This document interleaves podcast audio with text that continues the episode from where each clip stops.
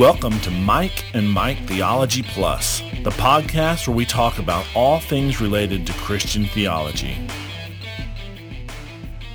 Well, welcome to Mike and Mike Theology Plus, where theology matters. As you can see, we are on our second episode that we're recording um, on a trip back from Rethink. Previous episode, we kind of gave an overview of Rethink, and then this episode, we thought we might talk a little bit about Herman Nutix, right? That's the dude's name, Herman Nutix. Yeah. At this point, can you do the cutscene with the Joel Osteen meme, please? Yeah, we, we will definitely put the meme in there. Absolutely, that is great. Uh, well, that will only work for the video people. So yeah. they've laughed. Now we need to let the other people laugh. So the the meme is Joel Osteen says Herman Nutix question mark. I don't think I know him.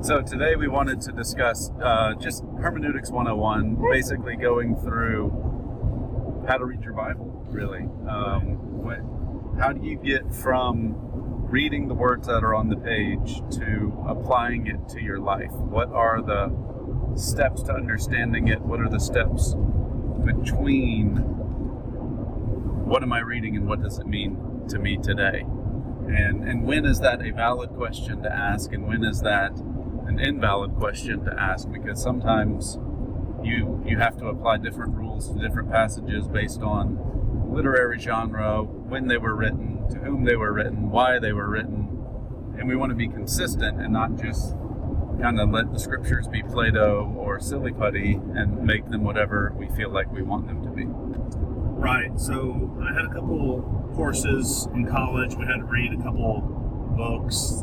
Um, one was called How to Read the Bible for Everything It's Worth, How to Read the Bible Like It's Literature. Um, there's a, a lot of people have talked about this because obviously the Bible is more complicated than, you know, Dr. Seuss or even some novel. It's written by how many authors? I don't know, 40, 40 different author, authors over 1,500 years or so.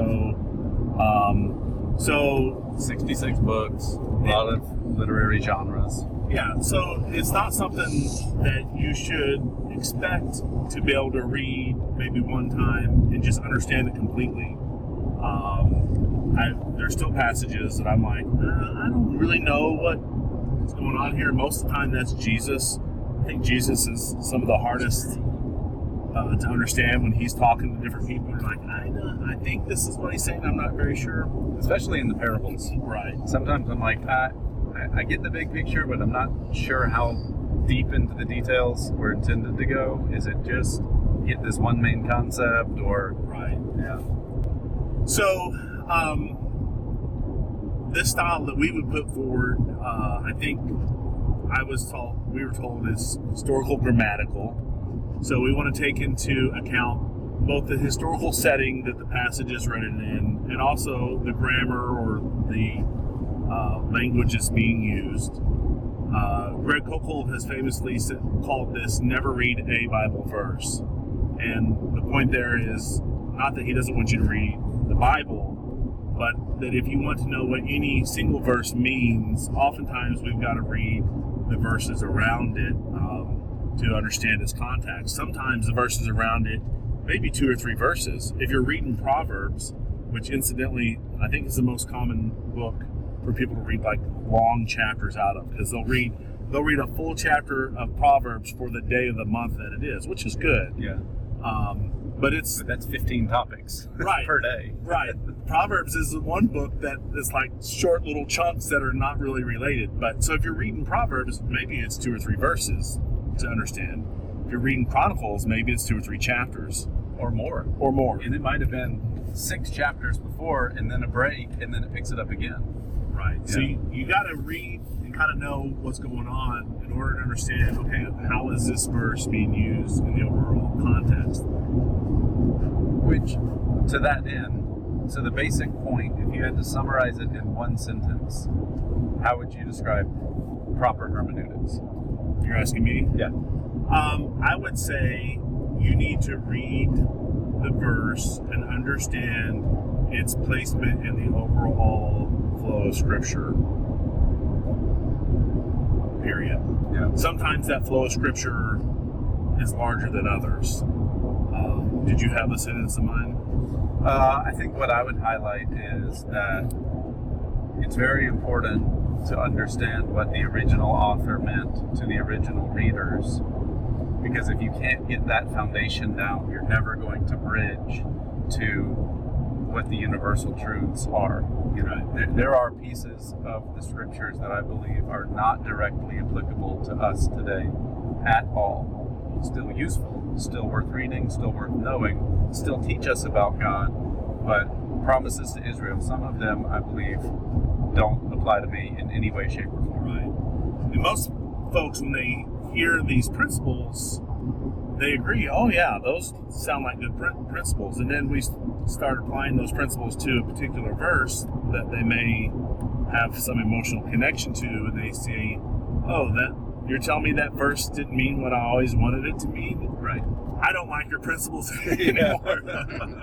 uh, and what you were kind of hitting on about what a verse originally meant um, from the author to the people, um, I, I had posted in our Theology Matters group that a verse can never mean what a verse never meant. Right.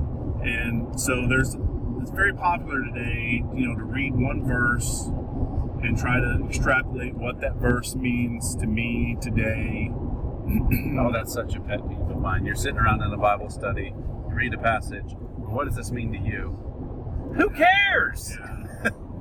yeah, and I mean, I do want to. So, typically, when you're interpreting the Bible, it has, you know, one meaning, potentially multiple applica- applications of those truths. Right. And so once we establish what the original author, or you know, the Holy Spirit through that author intended to say, um, then we can say, all right, here's the truth.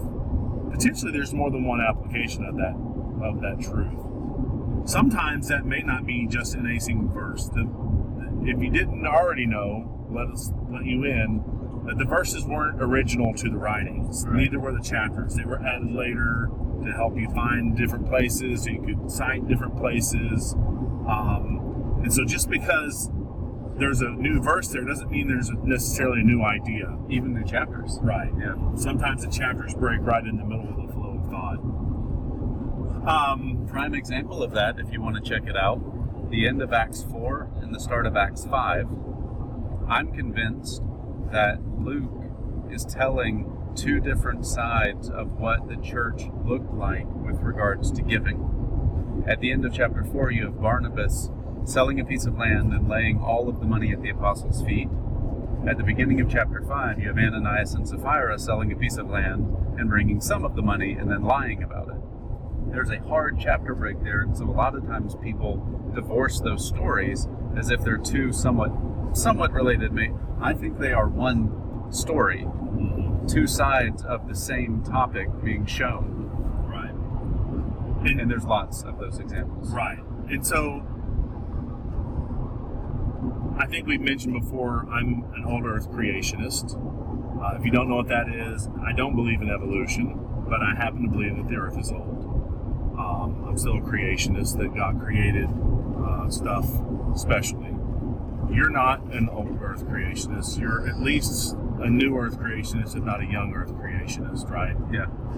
So we've talked about Moses' use of the word yom before, and I think we both agree that there are four literal interpretations of that word. It could be when the day, when the, when the sun's out, when it's light out. It could be 24-hour period of time. It could be a calendar day, like the fifth month, fifth day of Nisan, or it could be a longer, indeterminate period of time. It's used that way in the Old Testament. So, in order for my view to be right, Moses would have had to know when he was saying, you know, on the second day, these are the things that happened. He couldn't have thought that he was writing 24 hour day and that be and have my view be right, right? He would have he would have had to have originally been writing that uh, with oh this is a longer period of time. I don't necessarily think he would need to know that it was many, many, you know, many, many, many, many years. He would just have to be using definition four. Right, right. Um, so, if you have some interpretation of a verse that kind of goes against that rule, then you probably have an invalid uh, interpretation. I will make one exception to this. The New Testament writers, sometimes under the inspiration of the Holy Spirit, will take an Old Testament verse, like the one that comes to mind. I think Paul says, "So you you won't you shouldn't muzzle the ox while it's turning." Well, maybe you could go. Well, from that, I'm going to say you should pay your pastors.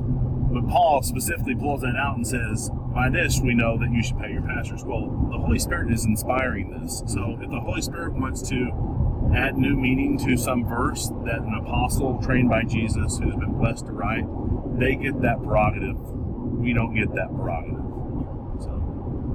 The only other one that I could think of would be um, seems like Peter says that a lot of times prophets were inspired by the Holy Spirit to write prophecy that they didn't at least fully understand. Right? Yeah, that would be a caveat. Like, so you you have a prophet, maybe even Isaiah, where he says, "A virgin shall conceive." You may not have fully understood how that would play out, but right. we see New Testament writers adding meaning to that, saying, "Well, this is this is Jesus." All right, so any other foundational rule stuff you can think of? Are we going to talk about how we read? Well, we did have some verses that we were going to talk about. Did you want to talk a little bit before we get into the verses? I think we can keep going with technique for a little bit. Yeah. So, like Michael said, um, a verse generally exists inside of a paragraph um, or, or let, us even talk maybe sentences instead of verses because I think that's sometimes the, the verse breaks are really wonky and just right in the middle of thoughts and all. But you take a sentence and that's in the middle of a paragraph, that's in the middle of a chapter, that's in the middle of a book. The book has its own place in the course of revelation from God. And to rightly understand that verse, you at least need to look at the local context. But I would highly encourage people, if you're going to be teaching, to look at it within the context of the book and then kind of pull the lens out even more and try to see okay, if I'm looking at Romans chapter 8, how does this verse fit into Romans 8? How does Romans 8 fit into the book of Romans? How does Romans fit into the overall scope of Scripture? And if, if your interpretation of a verse doesn't make sense at any of those levels, then you need to rethink your interpretation of that verse. If if your interpretation of a verse relies on the most unlikely way to translate a word out of the original language, that's possible. But if you're having to do a lot of that in order to get your interpretation to work, that's a sign that perhaps you're not interpreting it correctly. So just dealing with the text honestly, what does it actually say? I think that's an important first thing to get to. A couple of the verses that we're going to go through, one in particular, I think we frequently trip at that step, and then what it means is completely different in the common interpretation because what what it actually is saying is something that we don't get well.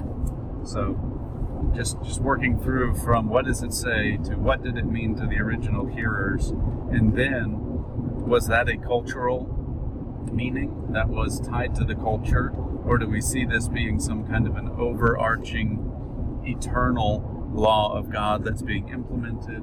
Um, and only then can we say, okay, so what is what is the meaning today? Has it maintained the exact same meaning? and everything that the original readers read is exactly the same for us, or have there been any shifts based on time, based on culture, whatever? Uh, and I'm much more likely to think that it means the same thing for us today. I'm I'm willing to say that some things are cultural, but that's definitely not my default position. Um, one of the elders at our church taught on spiritual gifts one time, and he made the point that even though it's not the case in our Bibles for the order of the books, that First Corinthians um, was written uh, way ahead of Romans and Ephesians. First Corinthians, you see Paul having to deal with improper use of the sign gifts. But then in later times, when the gifts are listed there, there's not even the sign gifts listed. I don't know how hard you press on that, but I think it might be a clue that at least at that point in time, sign gifts weren't an issue because these believers weren't having to work out how does that be, how how are they being used because it's not addressed. It's an argument from silence, uh, admittedly a weaker weaker form of the argument. But either you'd have to say, well, they they got sign gifts down, like they weren't misusing them, they were using the sign gifts right, or sign gifts weren't a problem, uh, or weren't pardon me, they weren't in in uh, They weren't an issue. in it, they weren't in use at that point in time. So kind of parallel to that, towards the end of his ministry, Paul writes to Timothy. Timothy's having a health issue, and Paul gives him medicinal advice. There's not somebody there that heals stomach issues. Again, not conclusive, but definitely indicative. All right, so do you want to pick up? Um, Yeah, so um, we'll go to uh, a beloved verse, uh, a favorite verse. It is no longer the most commonly quoted verse in English, thanks to Matthew 7. All right. Is it that? Oh yeah, yeah, yeah, yeah. Yeah, judge not lest ye be judged. Yeah, I was thinking you were going with Tim Tebow's "I Can Do All Things." Philippians 4.13. Yeah, Yeah, well, so John 3.16 is where we're going. Uh, for a long time, that was the one you saw at ball games, and everybody everybody probably still knows it. But these days, judge not lest ye be judged is kind of a fan favorite, so to speak. right, right. Uh, and I think we probably all know why that's the case. Mhm. Uh, and if somebody quotes that to you when you are trying to express a moral opinion, uh, all they've basically done is told you that they haven't read the entire paragraph because they wouldn't be quoting that if they understood the context. Right. Just if they took the first step to go to the paragraph level, that uh, that entire argument breaks down. But And you can just say, "So you think I'm wrong for what I'm saying?" yes. So why are you judging me for it? Right. Um, so anyway, the John three sixteen. I'm reading out of my ESV. It says, "For God so loved the world that He gave His only Son, that whoever believes in Him should not perish but have eternal life." Now, this was actually a verse that came up when I was talking with Zach, the uh, Pentecostal Arminian at Rethink, and he points to this verse in order to support the idea that all people have the ability to have to place their faith, to choose to place their faith in Christ. in this verse, if you understand it, doesn't speak to ability or not ability. Correct. Yeah, th- this is not a Calvinism proof text, but but if you actually go back to the original Greek and understand what the English is saying, there's no ability that's being discussed here. It's a verse that's about the mechanics of salvation. So, are you saying that you have to know Greek in order to understand the Bible? Uh, I think at times it can be helpful because, no, not in general, but for John 3.16, it is such a central verse that is so known by everybody that most modern translations really don't want to monkey with the KJV rendering all that much. Okay? I think the KJV was a, an excellent translation of John 3.16 400 years ago. I also think that some of the words that have stayed in there aren't used now in the same way that they were used 400 years ago. So, two problems I see. And just so you know, I'm KJV only with all of my audience is 300 years old and older. I am too. Yeah. yeah. If you were born prior to 1700, KJVO, do not come to a modern version. All right, so there's two problems in John 3:16. One is the word "so," and one is the word "whoever" or "whosoever." Okay. For God so loved the world He is not talking about how much God loved the world. That's how we read it. That's how we hear it. That's how we use the So word saying so. if I say God so loved the world, Then if you are- but I'm I'm adding an English emphasis that you wouldn't find in the Greek. Correct. And in fact, uh, Bill Mounce, who is a very famous Greek teacher, he wrote the Greek textbook that almost everybody uses for first year Greek. He recently put out a survey that was asking people to come and comment because he wants to come up with a new translation for John 3:16 just for these types of issues because you have the word so in there, you have the only slash unique slash only begotten. How do you translate that concept out of the Greek? And then, that's monogenes. yes, and then you have this issue with um, whosoever. And he even recognizes, and he's an Arminian, but he recognizes that the verse isn't an Arminian proof text. And so, honestly, it makes Arminians look bad when they try to use it because it just shows that they don't really understand the verse. So, getting back to the so, what the so means coming out of the Greek is in this way. So, it's not an intensifier of the word, of the verb love. It's not God loved the world so much. It's God loved the world in this way, colon, and then it tells us in what way God loved the world, right? Now, I think you can make an argument that Him sending His Son to be the Savior of the world is a large love. Right. And I think there are other verses that explicitly say that. I'm not arguing against the concept. What I'm saying is John 3:16 doesn't say it. Right. John 3:16 says, "This is the kind of love that God showed us." Okay? Whosoever it's it's a fine translation when you understand what whosoever can mean and what it means in this particular con- context. But basically, the idea is in, in the Greek it's pa ha pas ha pistuo. So all the believing ones, or all the ones who believe, or everyone who believes, or whoever believes, or whosoever believes, right? So all it's saying is that for everyone who is in the category of believing in the Son, they are also in the category of receiving eternal life, and in the category of not perishing. Right. It's it's it's more of like a mechanism of there's no one that believes that gets left out of eternal life and not perish. It doesn't say anything about who can or cannot believe. Yeah, I don't have, really have anything to add. You covered it well. Um, you can almost think of it as a Venn diagram. Believing ones, if you're in this circle, then you're in the ones that get eternal life, and you're in the ones that don't perish. That's really all he's saying. Right. Um, he's not really speaking to ability, so this is not a, a verse that should be a proof text for either side of the soteriology debate. Right. I mean it's well not the Calvinism versus Arminianism. Correct. It is a good proof text for what is salvation and how do we get it. It is by faith only. Sure. How do we know that? Well, John 3:16 is a great support for that.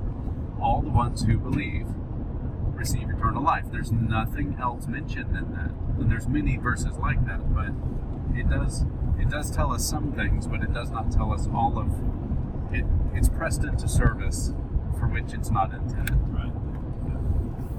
All right, so let's move on to um, yeah. So when I was in college, I actually changed my major twice. I had three different majors, and um, I was given a keychain, and uh, I read this keychain, and it had this verse on it, and I can't say it meant a lot to me at that time because I was like, I don't really know where I'm going, what I'm doing. I have a lot of questions. I what I thought I knew I was going to be doing with the rest of my life, I, I'm not going to be doing. And I got this key change that says, "For I know the plans I have for you," says the Lord. Plans for a future and for a hope. And I really banked on that. And then as I grew and read the Word and heard people talk, uh, it was a little bit uncomfortable for me. That verse that I kind of leaned on during those tough times, maybe I shouldn't have leaned on it so heavily. Jeremiah is actually writing to folks that are in or will be in captivity in Babylon. And he's telling them, hey, go ahead, kind of assimilate with the culture, buy houses, set up farms, do business. And I'm going to, God says, I'm going to bless you. This is a message from God to those people who are in captivity. And he tells them, because you know why? Because I've got a plan for you people. And it's not to be in Babylon forever, it's for a future and for a hope, and for a restoration of your crops, and for a return of your wealth, and for all these other things that fall below that, those verses. And in fact, he goes on to say, and you Jews who stay in this land, who don't go into captivity, I have plans for you too. Famine and pestilence and hunger and all these bad things. But for some reason, we don't quote those verses. We don't try to claim those promises where we have God talking about bad things, right? Just the just the good ones. So um, let's practice what we preach. let's read the context. Just read it. Okay. So the verse in question is Jeremiah twenty nine eleven. If you go up to verse four, so before the verse, it said, Thus says the Lord of hosts, the God of Israel, to all the exiles whom I have sent into exile from Jerusalem to Babylon Build houses and live in them, plant gardens and eat their produce, take wives and have sons and daughters. Take wives for your sons, and give your daughters in marriage, that they may bear sons and daughters. Multiply there and do not decrease. Obviously, they're going to be there a while but seek the welfare of the city where I have sent you into exile, and pray to the Lord on its behalf. For in its welfare you will find your welfare. For thus says the Lord of hosts, the God of Israel Do not let your prophets and your diviners who are among you deceive you, and do not listen to the dreams that they dream. For it is a lie that they are prophesying to you in my name. I did not send them, declares the Lord. For thus says the Lord, when seventy years are completed for Babylon, I will visit you, and I will fulfill to you my promise and bring you back to this place. Here's the key verse For I know the plans I have for you, declares the Lord plans for welfare and not for evil, to give you a future and a hope. Then you will call upon me and come and pray to me, and I will hear you. You will seek me and find me when you seek me with all your heart. I will be found by you, declares the Lord and I will restore your fortunes, and gather you from all the nations and all the places where I have driven you, declares the Lord. And I will bring you back to the place from which I sent you into exile. Because you have said, The Lord has raised up prophets for us in Babylon, thus says the Lord concerning the king who sits on the throne of David, and concerning all the people who dwell in this city, your kinsmen who did not go out with you into exile. Thus says the Lord of hosts Behold, I am sending on them sword, famine, and pestilence, and I will make them like vile figs that are so rotten that they cannot be eaten. I will pursue them with sword, famine, and pestilence, and will make them a horror to all the kingdoms of the earth, to be a curse, a terror, a hissing, and a reproach among all the nations where I have driven them. Because they did not pay attention to my words, declares the Lord, that I persistently sent to you by my servants, the prophets but you would not listen, declares the Lord. So, it seems pretty straightforward. It's a particular message from God to a particular people in a particular circumstance, way back when. Doesn't apply to us, either one of them. So, let, let me give you a response that I've heard. Well, I understand it's to those people in Babylon, but can't we apply it to our to us, even though that's the truth, can I make an application of that verse to me today? How would you respond to someone making that claim? No. okay. But why not? Because you're not a member of Israel that has been taken into captivity in Babylon. Yeah, so I, I mean, it, it's such a selective pulling out of the promise, too. I mean, would you do people condition their understanding of Jeremiah 29 11 on them calling upon God, coming to Him and praying to Him? Or do they just think, well, God's got a plan for me? Um, do we say that we have to seek God with all of our heart or else we can't find Him? Um, is God going to gather us back from where He has driven us to, to where? I mean, Right. it, it, it's not it's not a buffet of prophecies and promises where you can decide I want a little bit of that one, but no thanks over. I mean, Right. thi- this is a, a whole thing that has different parts, but all of it applied to the people who had gone to Babylon.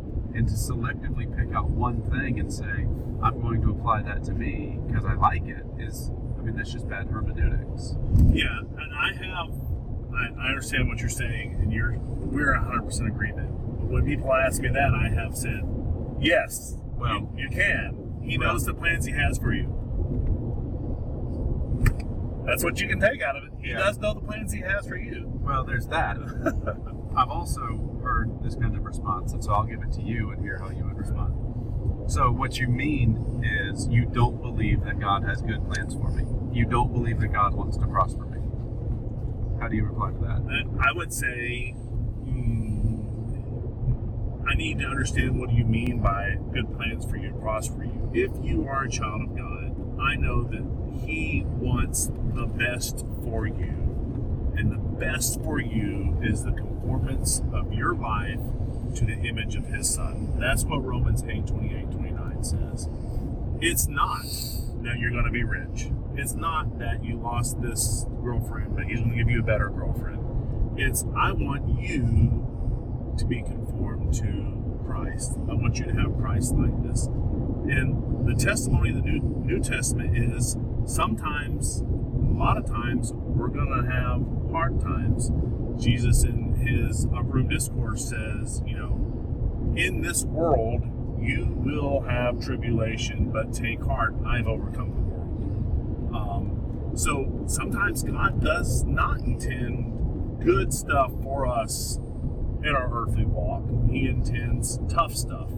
James says, You'll count it all joy when you get into various trials and tribulations because the testing of your faith is going to produce in you character. And you're going to be able to learn from that and get wisdom. And he talks about praying for wisdom. So the, the answer is does God want good stuff for us? Yes, if good is properly understood. Right. Well, that's my response is we should not go to Jeremiah 29 11, not written about us. It's given it is to a specific audience at a specific time in a specific context. That said, we can go to Romans 8, which is given to a specific audience, which is all believers, uh, at a specific time. I believe it's an eternal truth from the cross onwards, and we can we can go there, and without abusing the text in any way, we can say God intends good. We need to rightly define that. I agree, but for those who love God and who are called according to His purpose, all things will work out for their good. Right. To me, that's honestly a bigger promise than you see in Jeremiah 29 Right. all they were promised was some kind of material blessing that they, they would be brought back and and they, they would find i mean i'm not trying to downplay that but we, we have better promises that we can look to without having to manipulate the text so let's go there when we can embrace the whole thing Yeah, and just to hitch on what you're saying, there were certainly people who experienced the promise of Jeremiah 29 11 who weren't true believers. They're, they're spending an eternity in hell. Everyone who gets the promise of Romans 8 28, 29, 30, they may have a bad time here on earth, but they're going to, one, be conformed to his image. He's sanctifying them. And two, they're going to spend an eternity in the beatific vision of God and bliss and all the goodness that comes from it. So, yeah, it's a much greater promise. Um, it just may not mean that we have temporal ease and peace. Right. Uh, and there was a funny Babylon Bee about this that, you know, a guy getting a Jeremiah 29 11 tattoo was reflecting on the time of his captivity in Babylon. Yeah. All right, last one. Um, I, I think this one will be a little bit quicker after Jeremiah 29 11, but Second Chronicles 7 14. Um, and yeah, I, I got to mention it. I, I mentioned this to you a minute ago, but it wasn't long ago on Facebook that I saw this verse in a Bible that was outlined to make it an American flag. And uh, our astute listeners will know. Well, I've already read the reference, but if my people who are called by my name humble themselves and pray and seek my face and turn from their wicked ways, then I will hear from heaven and will forgive their sin and heal their land. Yeah. That is a prophecy to America, right? No, no. And let me say from the outset if you are God's people, you should humble yourself. You should pray to Him. And you should ask for Him to do good things. That's not what we're saying. Right. Please do that. Um, but that doesn't mean that this promise has you in mind um, when when uh, it's being said. And this is one of those places where you got to read a couple chapters back to figure out what's going on. Um, so this is right after the dedication of the temple, and during the dedication of the temple, Solomon, in his wisdom, although he later kind of walks away from his wisdom, he knows that it, it may be the, the case that Israel walks away from the Lord. And he prays this long prayer, and he says, Lord, if we fall away, and you bring all this bad stuff to us, and you do this and you do this, but if your people who are called by name, your name will humble themselves and return to you, will you restore the land and all these things? Smoke comes into the temple, people leave. Later on, Solomon has this vision where God comes to him and he answers that prayer. And this is the prayer that he's answering. And he says, Yes, if I do these bad things, and if I do these bad things, and if I do these bad things, and then you humble yourselves and you call on my name, then I will do all these good things for you. It's a very if then direct answer to Solomon's prayer during the dedication of the temple. It's not for America. Well, and if you're quoting a verse, so in the ESV, verse 14 is a continuation of a sentence from verse 13. I, I would strongly urge people that it's almost always, if not always, inappropriate to quote only part of a sentence and act as if that's an idea that stands on its own, right? So, all in this case, I think all you have to do initially to see that this is a bad interpretation is go up one verse and just read the whole sentence that it's a part of. Because in verse 13 it says, When I shut up the heavens so that there is no rain, or command the locust to devour the land, send pestilence among my people, comma, if my people who are called by my name humble themselves and pray and seek my face and turn from their wicked ways, ways, then I will hear them from heaven and will forgive their sin and heal their land. I mean, it, just like you said, it is there. There are a whole lot more pieces in play directly tied to what's being said, and you quote that 714 by itself, and that's completely lost. Right. All right. Well, hermeneutics 101. Um, Next time, 102. yeah, 102 well, or 101A, or 101B, maybe. Yeah, however we want to number it. So, part two. Something like that. Okay. Well, that's that one. Uh, we'll leave you with this. Think well, Walk humbly love mercy. and do justice. Thanks. Bye.